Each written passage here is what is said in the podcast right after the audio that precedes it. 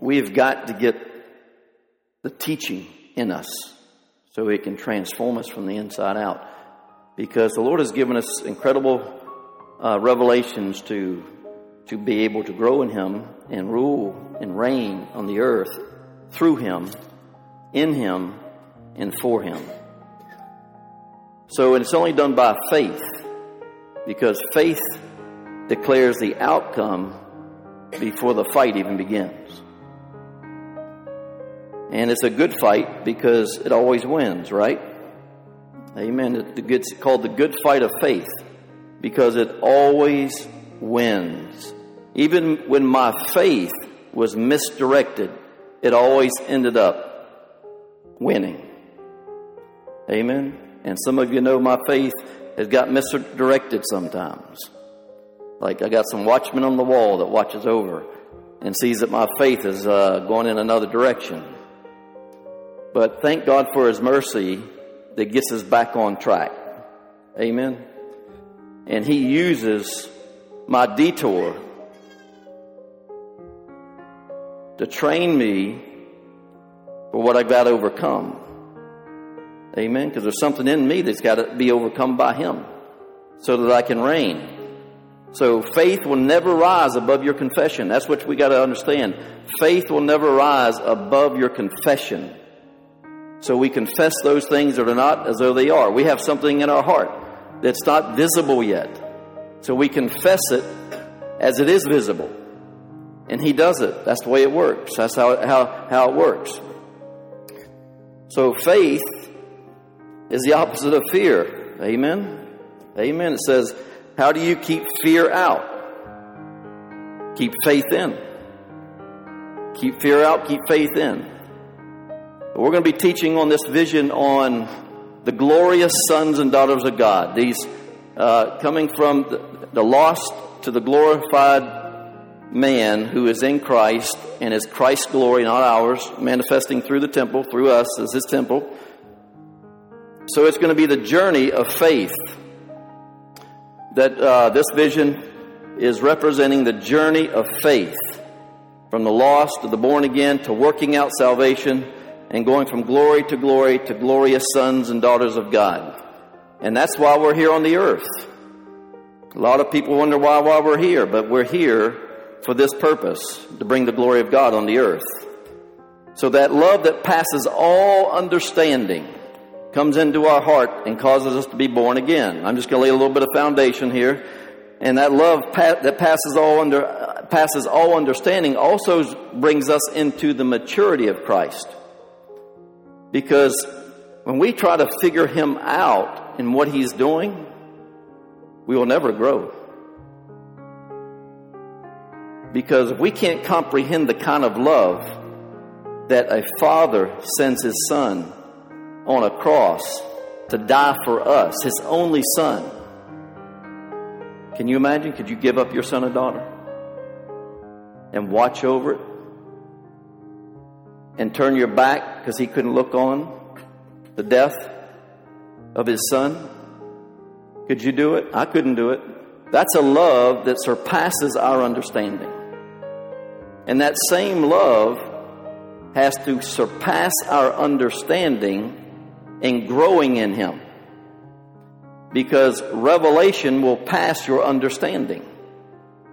That's how you know you're growing. You can't understand it until the testimony comes forth. Then you understand it. But you'll never understand the process because He's the Lord over the process. We try to become Lord when we take control of the process and try to bring our flesh, our ways into something that we want to control and make it right. It doesn't work that way. Praise the Lord that it doesn't work that way because we'd still be babies. So Jesus said He is the way, He is the truth, and the life. There's no other way to get to Jesus, amen, except through, I mean, get to the Father except through Jesus. He said, I am the way, I am the truth, and I am the life. Galatians 2.20 says, I have been crucified with Christ. It is no longer I who lives, but Christ who lives in me. I want Brother Scott to read these scriptures. Um, I was in worship this morning, and the Lord had Brother Scott on my spirit, and he wanted him to read the scriptures on the screen. As I as I quote the scripture, Galatians two twenty, um, Brother Scott will read the scripture, and then the Lord's going to bring revelation of that scripture right after he he, he quotes it. So, um, since I already quoted that one, you don't have to quote that one. So. So he's been, he's been crucified with Christ. We've been crucified with Christ. It is no longer I who live, but Christ who lives in me. Um, that's what we got to get a hold of. It is no longer I who lives, but Christ who lives in me. If we can just get a hold of that every time we go into a trial, it is no longer I who lives, but Christ who lives in me. The old man is shedding off. The new man is rising up. That growth is happening. So we've got to get it, we've got to get that mindset. Let's go to Philippians 1 6. And I am sure of this very thing, that he who began a good work in you will continue until the day of Jesus Christ, right up until the time of his return, developing that good work and perfecting to full completion in you. In you. But see how that verse starts out? I am convinced. I am convinced. So, what that means, that's confidence. Faith will only connect to confidence. And Jesus can only do the good work through faith. And it can only work through confidence. Amen? Faith accelerates the good work of the Holy Spirit. It is the Holy Spirit that does the work, and faith accelerates the work of the Holy Spirit. So when the Holy Spirit gets in it, faith begins to supersede time. How many of y'all experienced superseding time? When something came into your life that would have took years to accomplish. Amen. That's how you know that the Holy Spirit is working it through faith because it's superseding time. Because fear will keep you in time and slow down the process. So you don't want to get back in time. Actually, Lord has called us out of time because there's no time in God. Amen? So when we step into fear, we actually step into time. Amen. Because we are divine beings. The divine, the divinity is in us. Christ, the hope of glory, is inside of us in our hearts. So, so there's no time in God. So we bring Him in time through fear, operating through the senses. See, your senses will connect you with time smell, hear, taste, touch, feel. We're to live by faith that connects to confidence, that releases the Holy Spirit to do a good work and complete the work that He started. So let's stay out of fear because fear's assignment is to cancel out your faith. You see, when the, when the spirit of fear, and it is a spirit, Jesus called it a spirit, he said, resist him. Resist the spirit of fear. Because that spirit has eyes. It has eyes. It, it sees movement, that good work progressing in your life, and you're connecting to, to faith through confidence and just when you get to the promotion and into that rest in that new promotion, that new position in Christ, then what happens is just before you get there, the spirit of fear says, All right, he's almost there. And he sends out the fear, and fear cancels out the grace that gets us over that threshold into that new position. And fear will always get you connected back to the senses. Fear will always get you looking at your circumstance, looking at your problem, The problem's too big for you, but it's not too big for your God because He's an awesome God. He's big. He's big. So, so as we operate in faith, faith will connect you to confidence. Hold on to your confidence because confidence brings you into maturity. The scripture says, Do not lose your confidence because it has a great reward. What is that great reward? The good thing. He's the good thing. Christ, He started the good work, which was Him in us. And He said, I'll complete my good work, which is me in you, into maturity. So it's Christ in us that is the good work. So good work is accomplished through the Spirit of Christ in conversion. In the conversion. Let's look at 1 Peter 4:12. Beloved, do not be amazed, bewildered at the fiery ordeal which is taking place to test your quality, as though something strange, and useful and alien to you and your position were befalling. So the fiery trial is to test the quality of your character. Just before God is ready to deliver, just before He's ready to deliver what you've been crying out to God for. Come on. What you've been crying out to Him for. Desperate for your desires of your heart to be met. Just before he delivers the fire, He releases the fiery trial. Because you're not on trial. Jesus took on that trial. The trespasser that's in our mind, He puts on trial. In the Word of God that you've been crying out to God with and confessing that Word, judges the trespasser. But that test is for us because it's a test of uh, uh, the quality of our character. Are we going to uh, stand in integrity? Or are we going to step over into Satan's realm where he's being judged? And you can tell when he's being judged because you feel him in that trial.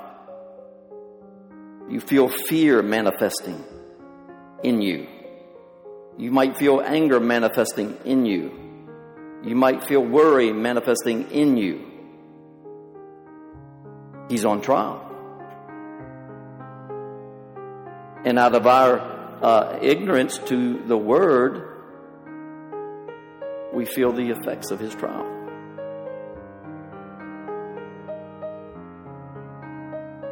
We feel the effects of his trial. But if we engage in his trial, then we'll feel the fiery trial that he's under.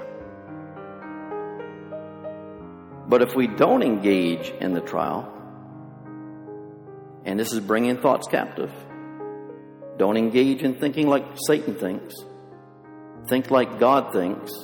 Keep your integrity there. Keep your character in place. And you will pass right through that test. And you'd be surprised what's on the other side the goodness of God. So that test comes just before the Spirit of glory and the Spirit of God is revealed to us, in us, and conferred on us. Let's look at Psalm 10:1. Psalm 10:1.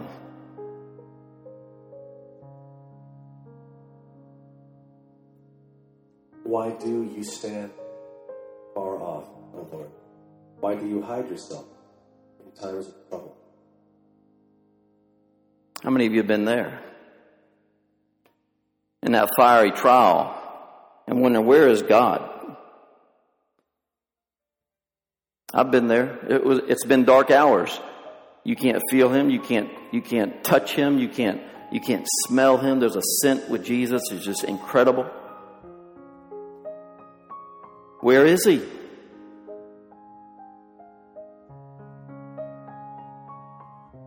I asked the Lord one time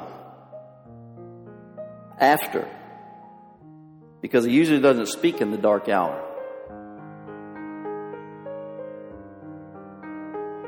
And He said, That's when I'm there the most. Because what He's doing is a work in us, to us, for us, and conferring it on us. And that is the Spirit of glory and the Spirit of God in another dimension, in another level, in another stature of maturity. So, it's His way and not our way. It's His way and not our way. Trust Him. The Lord said, Trust me when you can't find me with your senses. Trust me when you can't see me with your natural eye. Trust me when you can't hear me with your natural ear. Trust me when you can't smell me when I'm in your presence. Trust me when you can't touch me. Trust me when you can't see me. That's the key. Let's look at this and listen. His ways are past figuring out. You'll never figure it out. You will never figure it out in the trial. Because up until that point, you've done everything right. Up to that point, you've done everything right. You've been meditating on the Word, you've been worshiping God, you've been giving, you've been sowing, you've been embracing people with love, you're doing everything right. And then, boom, the fiery trial comes, and you think, My God, did I do anything right?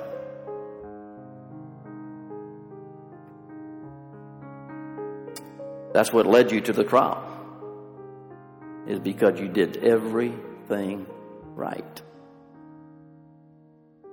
Remember, the word rises up in opposition. I mean, Satan rises up in opposition to the word. The word is getting rooted. The word is about to make a landing in that trial because the trial is moving Satan out of the way so the word can make a landing. And the word is what heals, the word is what delivers from destruction, and then the, then the kingdom of God, boom, righteousness, peace, and joy rest right there. Galatians 2.21. Let's look at Galatians 2.21. Roll your works up upon the Lord.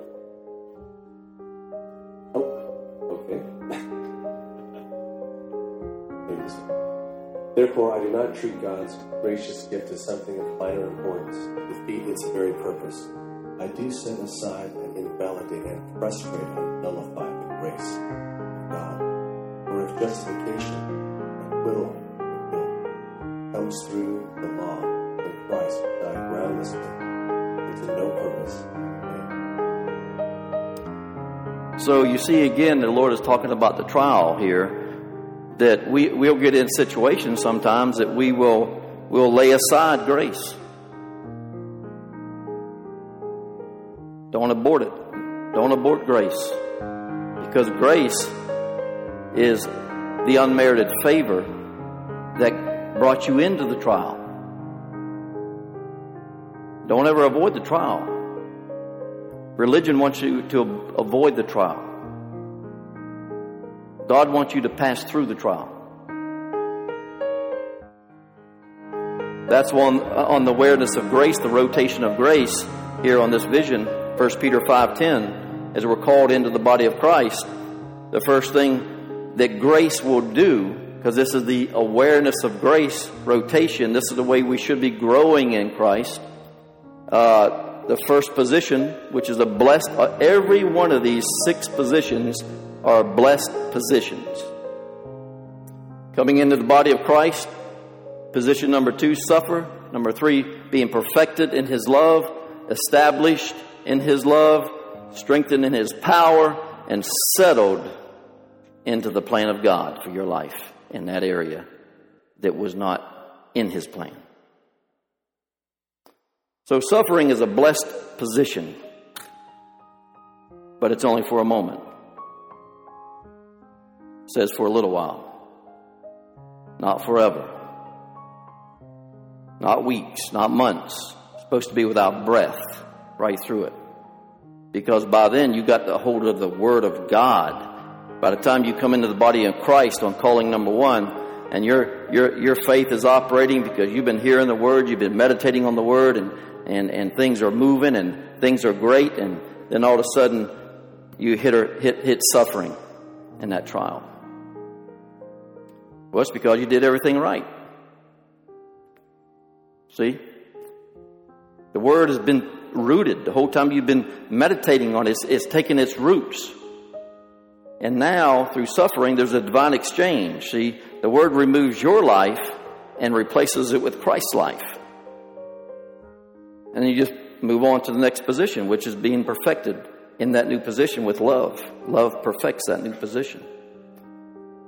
So don't abort the process in, in the trial because every one of these new positions is just as blessed as the last position. The first one was just as good as the last. The second one was just as good as the, the fifth one. All of them had the same measure of blessing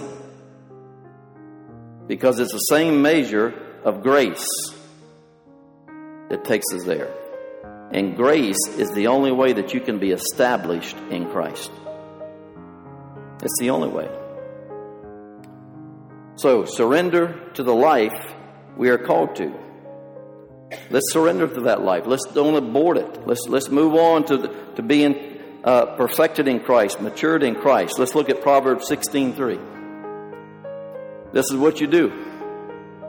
Roll your works on the Lord and trust them wholly to Him. He will cause your thoughts to become agreeable to His will. So shall your plans be established. Wow, listen to that. So, so when you feel in that trial Satan's shame, when you feel in that trial Satan's guilt, when you feel in that trial Satan's worry and anger and all these things, that's not you. That's who you were connected to when you were born into sin. You were born into sin. We were, we, listen to that. We were born into missing the mark. The Bible says we were born into sin. So as Christ comes in, he begins to separate us from all that. So in the separation of, of, of the sin, which is uh, missing the mark through Satan, then as he uh, uh, is, is judged on that fiery trial, then what we have to do is roll our, our part of it on Christ. Roll the shame on Christ. Roll the rejection on Christ. Roll the fears on Christ. Roll it on Him. And, and it says, once you do that, your thoughts will become agreeable to Christ's thoughts. And then once it's agreeable to His will, now your plan will be established and succeeded into the plan of God. And it's the blessed plan. Amen. It's the blessed plan. It's the plan of righteousness, peace, and joy in another level. We grow in this thing. It's awesome. So, only by surrendering to the Spirit's control, the Holy Spirit's control, only by surrendering to the Holy Spirit's control can we resist the temptations that assault us in the trial. It's an assault.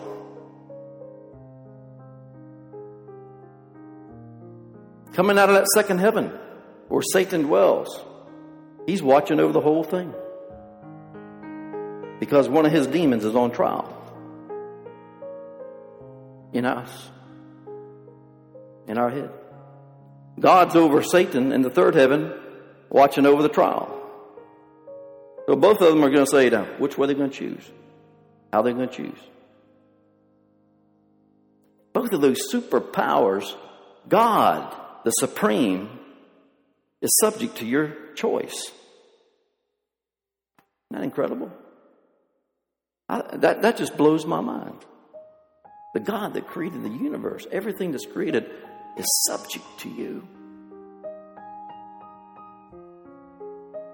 He gave us the choice because He is so pleased when you choose Him because you love Him. Can you imagine when your children choose you because they love you? That does, it does something to you. So they're up in the heavens watching over this whole thing, and and uh, uh, the Holy Spirit cannot be resisted in that trial. So commit and trust that His work is greater than yours in establishing the life that you are called to. And that life is the abundant life in Christ. That's the plan. That's His will. That's what, he, that's what He's establishing you in and causing you to succeed in is His life in maturity. So that's a little foundation that uh, just building on the vision of the glorious sons of God. Now, God always starts from the end, the complete, and works backwards. We start from the beginning and work forward. And then when, when the two come together, guess what's happened? Guess what happens? Darkness is forced out. The Holy Spirit is your helper, so He's helping you move forward. And as you move forward, God's moving towards you in wholeness. And when the two come together, they squeeze out darkness. They squeeze it out. It departs. So now you're in a new position in Christ. Look at Jeremiah 1 5. And we're going to start. This is this is the teaching on the vision. Now I've just laid some foundation so you can get a good understanding of what we're about to go through. But Jeremiah one five. Before I formed you in the womb, I knew and approved of you as my chosen instrument. And before you were born, I separated and set you apart, consecrated, and I appointed you as prophet of the nation. Now listen to that. Jeremiah is no different from us. Listen, he says, prophet to the nations. We're all prophet to the nations. A prophet is no more, nothing more than an inspired minister. When you come into the body of Christ, when you're called into his body, you are an inspired minister now. So look at, listen to this. He says, I knew you before you were born. And he approved of you as a chosen instrument. A chosen instrument. So you're already been approved. He's already marked you as a 10 and you're approved. So when the enemy tries to bring guilt and shame and condemnation and rejection on you, tell him, I'm already approved. I'm a chosen instrument. I'm marked with excellency. I'm marked with a number 10. He's trying to put a number 2 on me.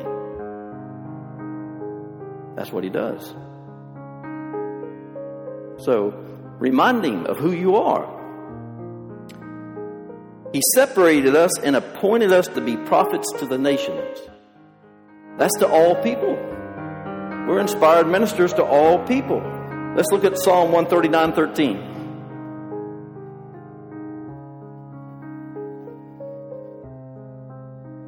Did form my inward parts. You did knit me together in my mother's womb. Listen, he, while he was while he was knitting you and forming you together in the, your mother's womb, he was possessing your interior self. See, you're, you're still holy, but when you were born, you were born into sin. So he was possessing your interior self, knitting it together in his image. Listen to that. He's forming you and knitting you together in His image. That's why Satan's so angry when you come out of the womb. Because that's the image he wanted. Remember? He wanted to be like God, right? That's why he's cast down to the earth. And now God chooses us to be like him.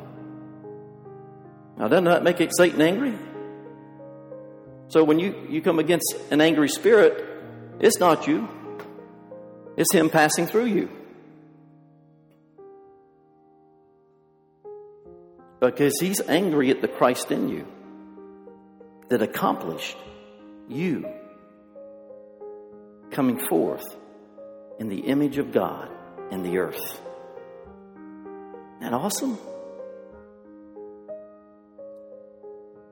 Whew. He's angry at that. Praise the Lord. Let's look at Psalm 139 14. I will confess and praise you, for you are fearful and wonderful, for the awful wonder of my birth. Wonderful are your works, that my inner self knows right well. You got to know. You got to know. Come on, you got to know that you are wonderfully made. Listen to the, this is one of the best days of your life right here is when he's forming you and birthing you. The second best day of your life is why he birthed me. So if we can ever figure out that, the first is what is when we were born. The second is why we were born into this earth. Our birth was a beautiful display of His image. A beautiful display of His image. You're reading it. He wrote that.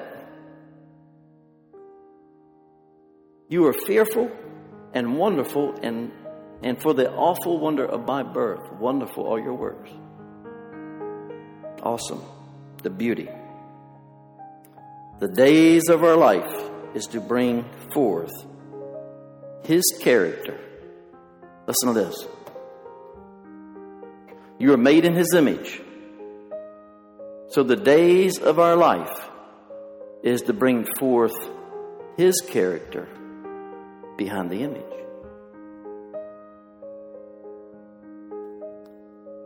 That's what Satan fights against bringing forth the character of God behind the image. So he keeps you from your character being built. And character is built while you're going through the trial. Because he said, Glory in your tribulation. For tribulation produces perseverance, and perseverance, uh, uh, godliness, and godliness just goes on and on and on to where hope does not disappoint. Hope does not disappoint in his character. It's impossible. So, as Satan keeps you from being developed, his character being developed behind the image of Christ, then we take on another image. I see that all the time in the church. We put on another image. We put on another identity. Because we're supposed to look like we are on the inside. But when, when the inside isn't developed, and it's supposed to look like it's developed, we put on the outside looks like it's developed, polished up. Amen. Speaking the right stuff until the trial comes. And that tells you who's behind the image.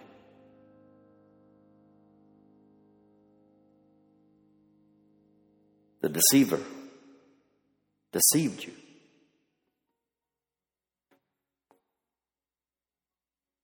Powerful stuff.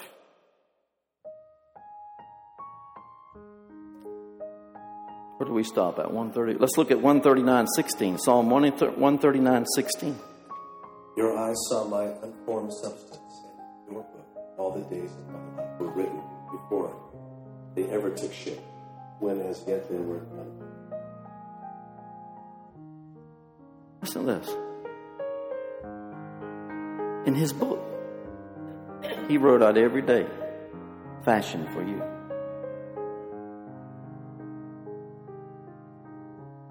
It's all laid out. Every day is fashioned for you. And we're going to get into why he fashioned certain days. Let's look at Matthew 6:10. Your kingdom come, your will be done on earth as it is in heaven. Your days are fashioned to bring the kingdom of heaven into the earth.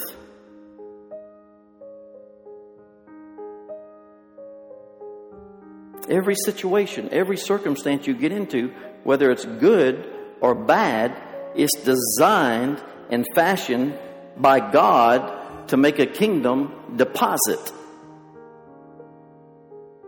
A kingdom deposit. And you may be the depositor, and somebody else may come along and water it.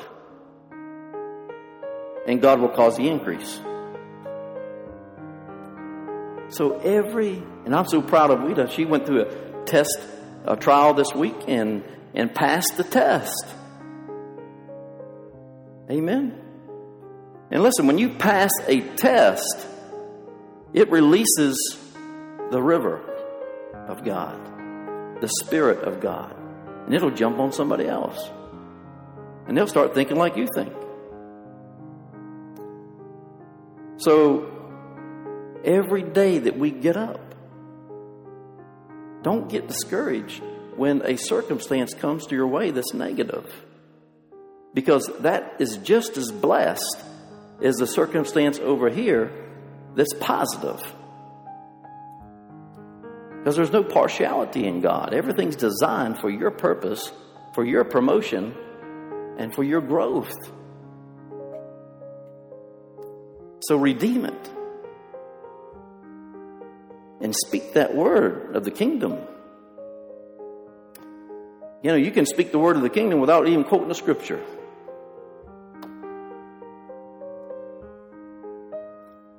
Because you're speaking out of the character of God that's behind the image of God, which is you. Amen? It's you. Let's look at Jeremiah 110.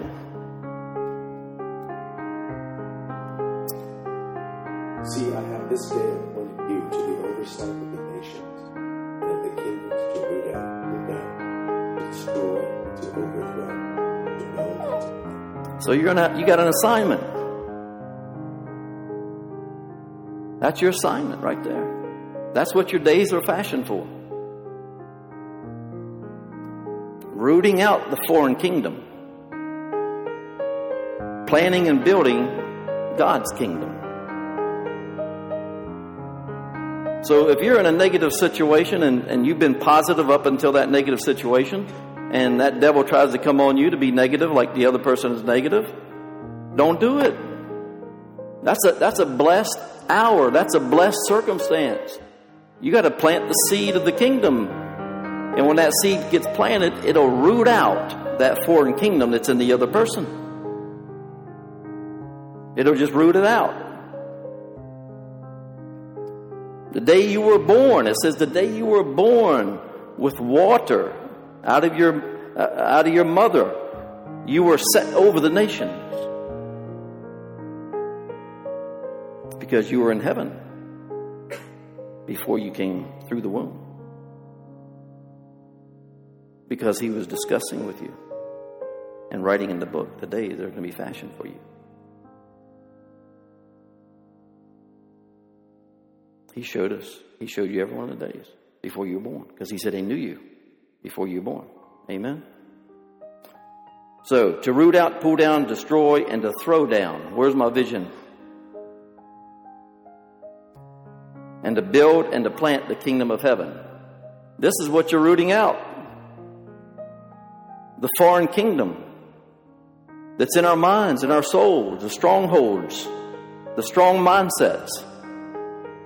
So if, if you're if you're free in a certain area and someone that's with you is not free in a certain area, and that foreign kingdom begins to speak because the truth just came near, don't speak what the foreign kingdom's defenses are. For shame, his defenses are rebellion, pride, controlling, cursing, deception, masking, self centeredness, and the love of money. Don't speak that language. Speak the opposite. And that foreign kingdom will begin to come down in that person's mind and his soul.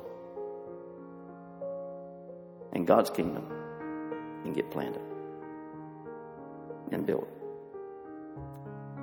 So be sober every day because God's going to put these opportunities in front of you.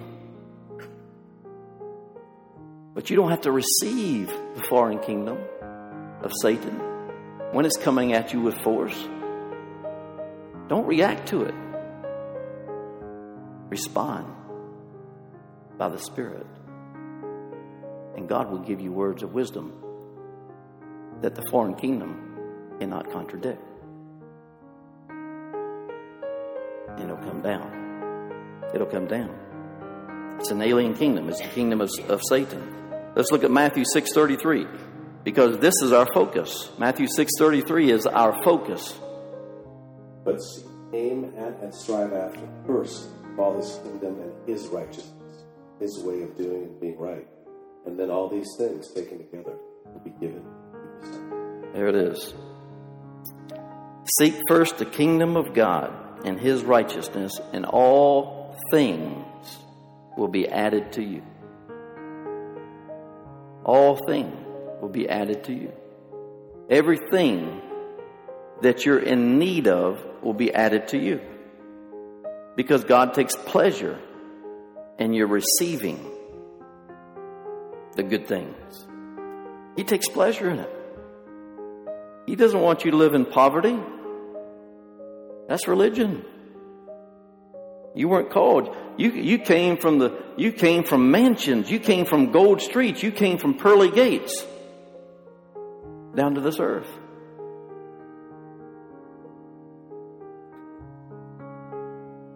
He didn't send you here to be poor. It's in the Word. He said Jesus became poor so that you could become rich. Now, some people say, well, that was spiritual. I've I'd had, had to confront some religious devils on this. And he said that was they said that's spiritual. I said, You mean to tell me that Jesus was spiritually poor? It just messes them up. They don't know what to say because he wasn't. He spoke one word and devils came out. He spoke one word and cursed the fig tree. He spoke one word and money showed up in the fish. He spoke one word and they cast the net into the water and 150 something fish come. Now, do you think that's spiritually poor? No. He had to redeem poverty. He had to go there. He had to put his divinity there to redeem it for you so that you can live a blessed life. So that you can live the blessed life that you came from. Because he said, I came to give you life and life more abundantly.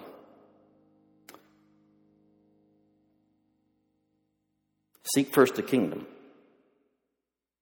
It says, train up a child in the way they should go, and they will not depart from it.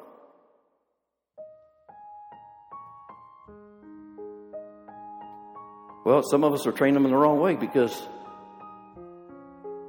the only thing that you cannot depart from is your gift and calling because it's without repentance. You can't turn from it, you can't run from it. You're born with it because you're born with it bring the kingdom of heaven on the earth. So you train up the child, you find out where his gift is. What office is he in? Apostle? Prophet? Evangelist? Pastor? Teacher? What gift is in him? that stands out from the rest. You train him up in that, and he will not depart.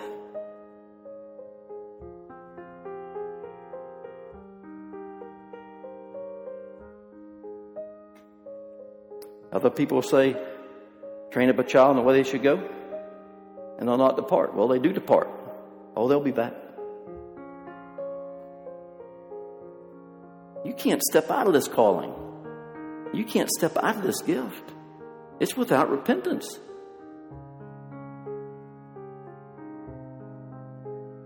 And Jesus spoke to me last year and he said, Gene, I don't care about gifts and calling because I gave them. They can't turn from them, they can't run from them. All I care about is the man and woman of God being developed in that gift, in that calling. That's what we're supposed to do.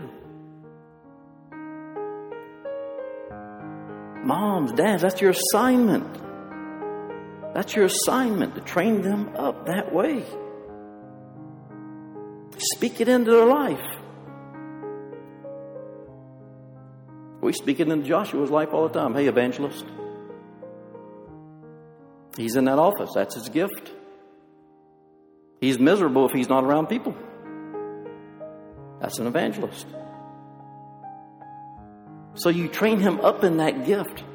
That means you train him up on how to treat people that's coming to him. And he's going to. How to love them. How to speak to him, How to keep him the right way. Amen. Praise the Lord. Matthew 18 11. Then the devil departed from him, and behold, angels came and ministered to. Jesus rescues from the power of darkness. You see what happens? Jesus will rescue you from the power of darkness. You can't do it. He does it. He rescues us. Jesus connects us by the Spirit back to the one who wrote in the book the days that were fashioned for us. Isn't that powerful? And it's subject to our choice. He connects us back to the one who wrote the book and fashioned that day for us. Those days are fashioned for kingdom advancement in the earth. Kingdom advancement. So, how do we connect to the kingdom? Let's start this journey, this journey of faith. How do we connect? Let's look at John 3 3. We're going to go through, through these real quick, so write them down. Jesus answered I assure you, most solemnly, that unless a person is born again above, cannot ever see,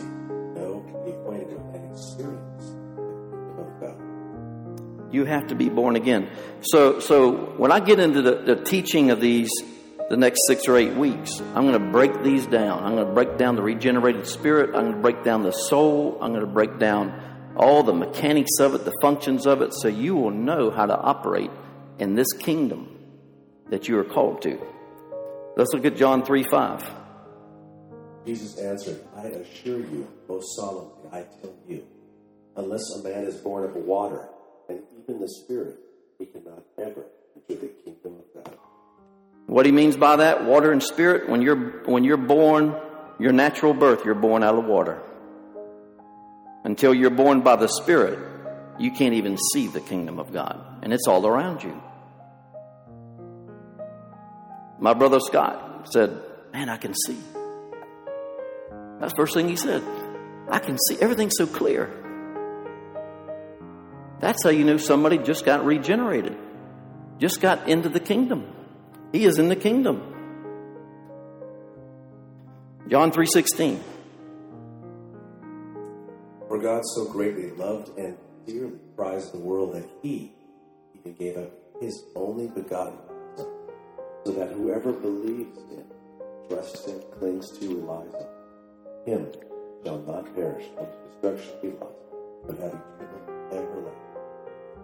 Whoever believes in Jesus shall never be condemned, is what it's saying. So there's no condemnation in him. You're in him. You've been grafted into the vine. You've been regenerated. You've been born back to God. So there's no condemnation. Satan's the one that's condemned. Not you. You're out of it. Uh, Romans 10 9. And this is how we come to Jesus. Because if you acknowledge and confess with your lips that Jesus is Lord, and in your heart believe, trust in and rely on the truth that God raised him from the dead, you will be saved. But with the heart a person believes, adheres to, trusts in, and relies on Christ, and so is justified, very righteous, accepted to God. And with the mouth he confesses, there's declares openly and speaks out freely his faith and his son. That's how it all begins. And that same model in that scripture is what has to happen and every time you grow in Christ. It just it doesn't stop right there. That same model has to be used. You have to believe, you have to confess, and he does. You have to believe and you have to confess, and he does. That's how you promote your, that's how you promote uh, get promoted in the kingdom. That's how Christ gets advanced in us. So, what's the next scripture? We're uh, ten thirteen, Romans ten thirteen. For everyone who calls upon the name of the Lord, invoking him as Lord, will be saved. Everyone, Jews, Gentiles, everyone, calling on the name of Jesus Christ out of the heart, confessing out of the mouth, will be rescued from the power of darkness. Rescued from the power of darkness. You know when that power, you know when you're when you're rescued from that power, fear just got stripped off of you and peace came. Y'all remember that moment? Some of us have been in church a long time. I remember that moment. I will never forget that day because I was possessed by fear. So much I had ulcers all in my stomach. Possessed by fear. Ruled and dictated by fear. That's what saved means. You've been rescued from the power of darkness and you've been conveyed into the kingdom of the Son of His love. Peace came. No love, no peace. No love, no peace. Got to be love. There's got to be love. There's no love, there's no peace. So let's look at 2 Corinthians 5:17. Therefore, if any person is in Christ, he is a new creation, a new creature, creature altogether. The old, previous mortal and spiritual condition has passed away. Behold, the fresh and new Has come. Come on. The old spiritual moral condition has passed away. The corrupt condition has passed away. Everything is going to become new now. So it really shouldn't start, stop after the born again experience. Most people stay right there in that same position. They don't move on and work out the new thing. Everything in your life every day should be a new thing. You should wake up with joy every morning because every day you can experience a new thing that you have never experienced before. That's why it's called a new thing. And that new thing is designed to stimulate your joy. It's designed to stimulate your blessings. It's designed to stimulate kingdom every day. So don't wake up depressed in the morning. There's a new thing every day. And it's all around you. It's all around you. 2 Corinthians 5 5.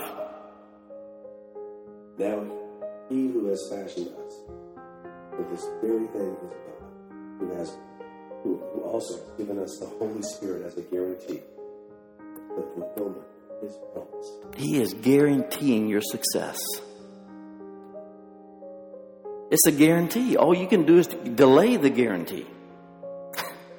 That's it. Stay connected to the Holy Spirit. You have all these guarantees. Your car gets a guarantee. Everything gets a guarantee. But it's only for parts. And no labor, and it's limited. It says limited. It says limited guarantee. The Holy Spirit is guaranteeing your success. How do I keep the Holy Spirit involved?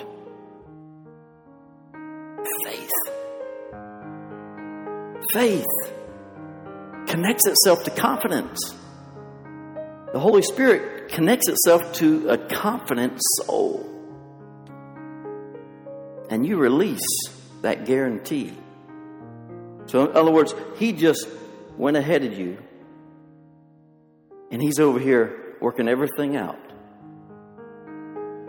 While the Word back there has got you in trial.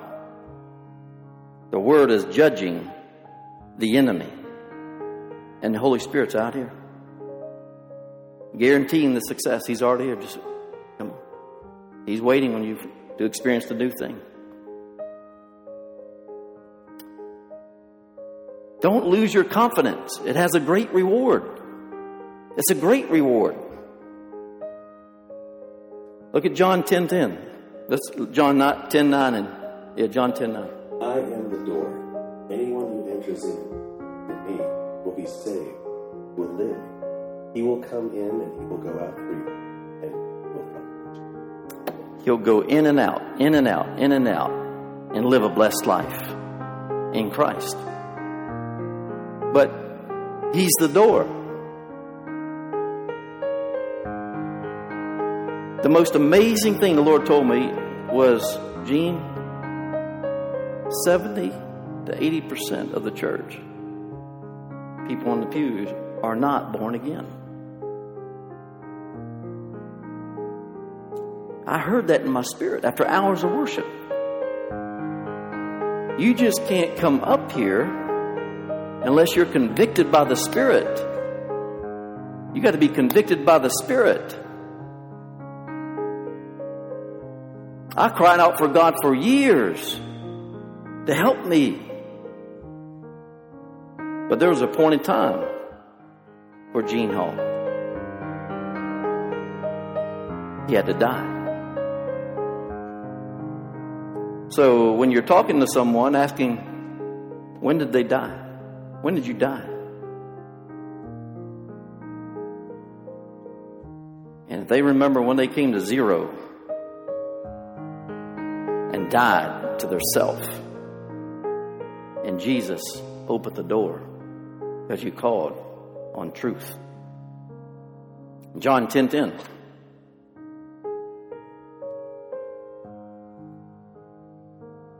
The thief comes only in order to steal, kill thee, and kill and destroy. I came that they may have and enjoy life, have it in abundance, full to the. Ah, come on. Who wants to miss out on that? Have an abundant life to its overflowing with righteousness, peace, and joy.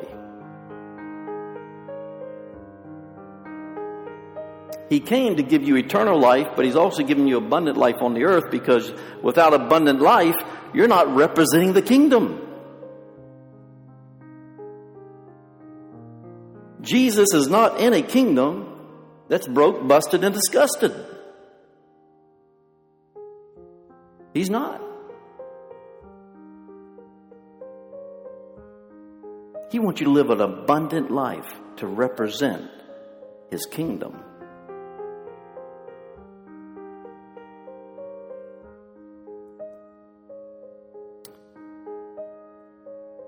Romans 14, 17. What is the kingdom of God? What is the kingdom of God? I've been quoting it all night, but this is what it is.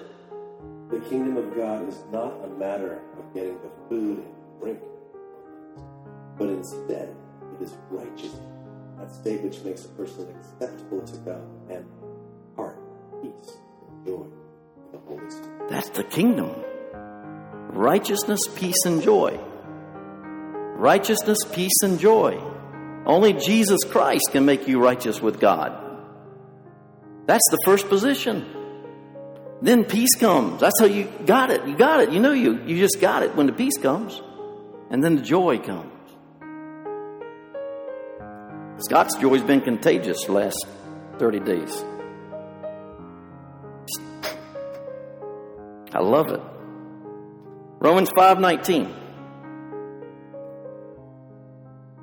For just as by one man's disobedience, failing to hear heedlessness and carelessness, the many were constituted sinners. So by one man's obedience, the many will be constituted righteous, made acceptable to God, brought into right standing with Him. Thank God for Jesus Christ. Mm. He was God and man. But the scripture says Jesus learned obedience. Doesn't that blow your mind? The scripture says he learned obedience through what? Suffering. That's why suffering's a blessed place because you're learning obedience. You can't walk in the abundant life of Christ without walking in obedience. And it's so easy. It's so easy.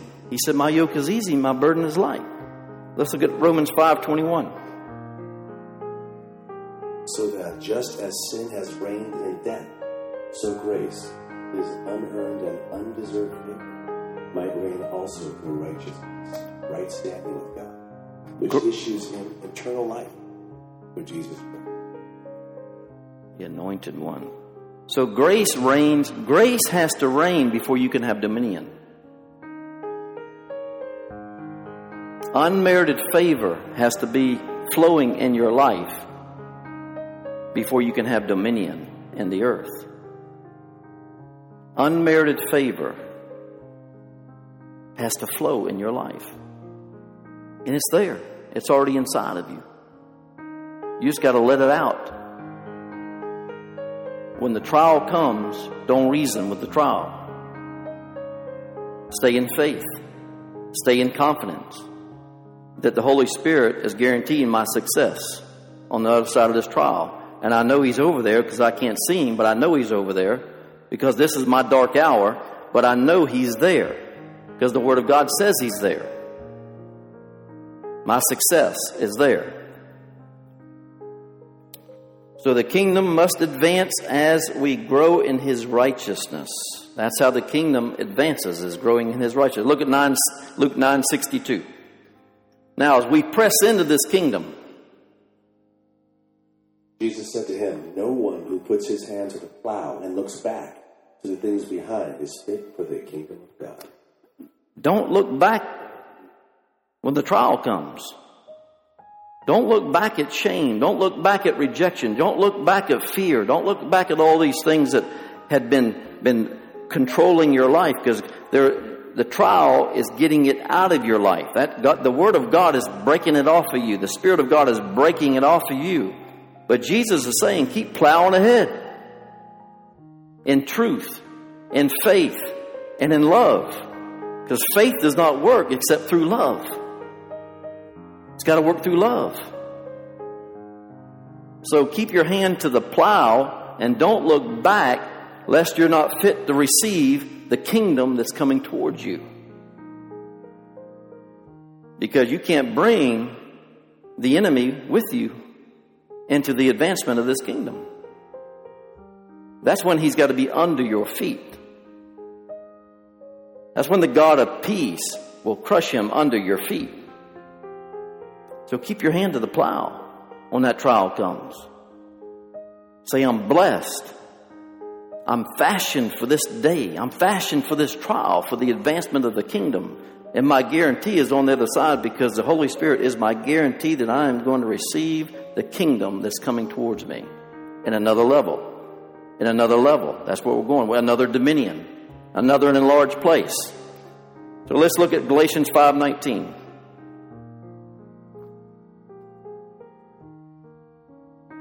Now the flesh are clear. They are immorality, impurity, and decency. That's what we look back on when we start putting our hand to the plow. And you know, if you're out in the out in the farming land and you're plowing that land and you hit a root or you hit something under the ground that's unseen, you start looking back. You can't look back to that flesh, the old way. You can't look back. The old way is being peeled off of you in that moment. So, don't pick up a cigarette neither when you do that. To calm your nerves because it's not your nerves going crazy.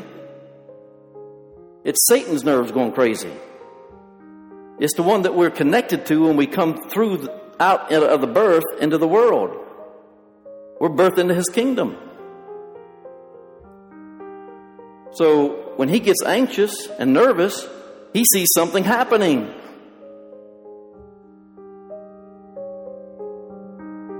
So the spirit of bondage will grip you at that time, and that brings you into addiction. So let's look at Acts 14 22. establishing and strengthening the souls and the hearts of the disciples, urging and warning and encouraging them to stand firm in the faith, and telling them that it is through many hardships and tribulations we must enter the kingdom of God. Come on. Many hardships.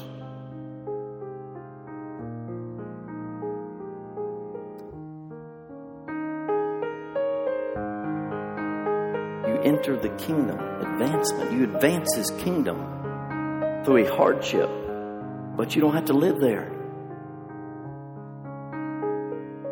It says you're advancing through hardship. It doesn't say we're approaching it and have to live there. Advancement is movement. As we're advancing movement into the kingdom, we're going to experience a hardship, but don't live there. Don't stay there. It's not yours anymore. It's being stripped out of you and rooted out of you by the Word of God. Hebrews twelve twenty seven. Now, this expression, yet once more, indicates the final removal and transformation of all that can be. That is, of which of that which has been created, in order that what cannot be shaken may remain. There it is. As you're pressing into the kingdom, as you're advancing the kingdom on the earth, things are going to be shaken. And the things that you lose weren't supposed to be with you. Because you can't take that into the kingdom advancement. Can't take it because whatever it is, it's not equipped. It's junk. It's unsanctified junk. It's deception. You can't take it there. The removal of things connected to the unredeemed soul, the unredeemed part of our mind, is being shaken and stripped off so that what remains cannot be shaken. That's the kingdom of God. It can't be shaken. And see, the kingdom that's in your spirit is trying to make entry into your soul. But first, it's got to be shaken. And it's got to be stripped of the thing that's unredeemed, that it's connected to. Your soul's connected to everything. Outwardly, inwardly. It's, it's, the, it's the mediator between the spirit and the natural. It's connected to everything.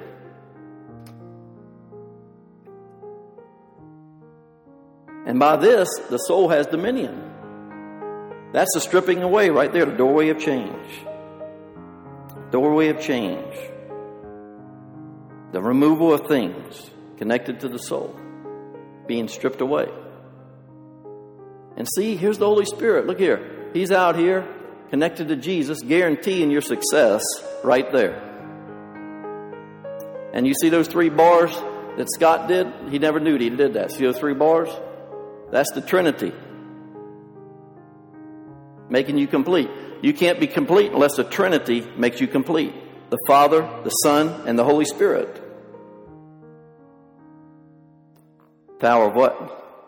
Freedom, yes. the power of freedom. So, so listen, if you're not living a victorious life, then here's the problem right here. You're holding on to something God's wanting to peel off of you. And it's either something that comforts you. I've seen people in bondage to their dogs. Seriously, emotional bondage to their to their animals. You're not supposed to be in bondage to anything. Nothing. Emotional bondage is a dependency on something that takes the place of Christ.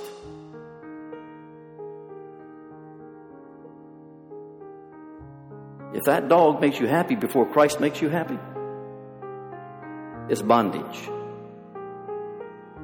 Whatever makes you happy, whatever it is, before Christ makes you happy, it's bondage.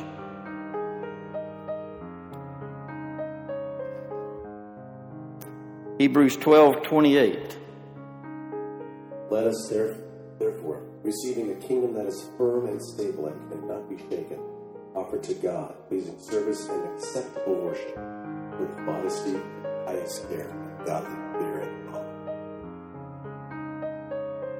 Receiving a kingdom that cannot be shaken. Well, you say, well, I'm, I already got saved. The kingdom's in me.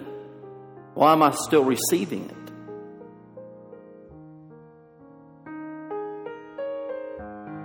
The soul is receiving it. The Spirit has it. That's why Jesus said, work out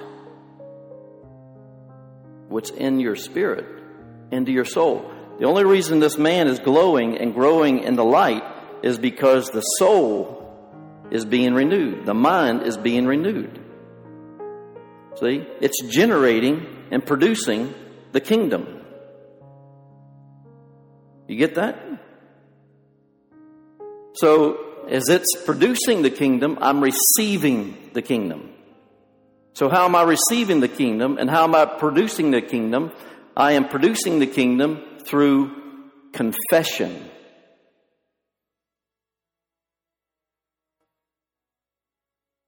We confess, and He does. Remember? From the very beginning, we believed, we confessed, and Jesus came. We got born again. It's the same thing as we receive the fullness of the kingdom, the fullness of the kingdom is the manifestation on the inside and the manifestation on the outside. God said, The world is yours. You inherited the whole world after Jesus stripped the keys back from Satan at the resurrection of Jesus Christ. He said, It's all yours now. That's the kingdom. That's the manifestation of the kingdom, the manifestation of his goodness. The Spirit. 2 Corinthians 4.16. We're going to wrap up here, looks like.